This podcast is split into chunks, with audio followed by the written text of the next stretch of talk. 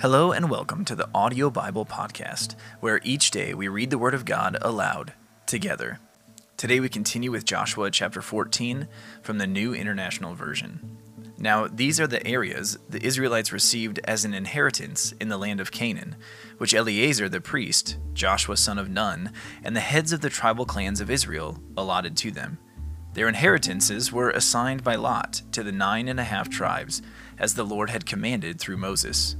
Moses had granted the two and a half tribes their inheritance east of the Jordan, but had not granted the Levites an inheritance among the rest.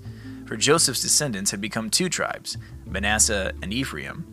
The Levites received no share of the land, but only towns to live in, with pasture lands for their flocks and herds. So the Israelites divided the land, just as the Lord had commanded Moses. Now the people of Judah approached Joshua at Gilgal, and Caleb, son of Jephunneh, the Kenizzite, said to him, You know what the Lord said to Moses, the man of God, at Kadesh Barnea, about you and me. I was forty years old when Moses, the servant of the Lord, sent me from Kadesh Barnea to explore the land. And I brought him back a report according to my convictions.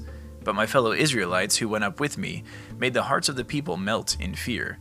I, however, followed the Lord my God wholeheartedly. So on that day Moses swore to me, The land on which your feet have walked will be your inheritance, and that of your children forever, because you have followed the Lord my God wholeheartedly. Now then, just as the Lord promised, he has kept me alive for 45 years since the time he said this to Moses, while Israel moved about in the wilderness. So here I am today, 85 years old. I am still as strong today as the day Moses sent me out.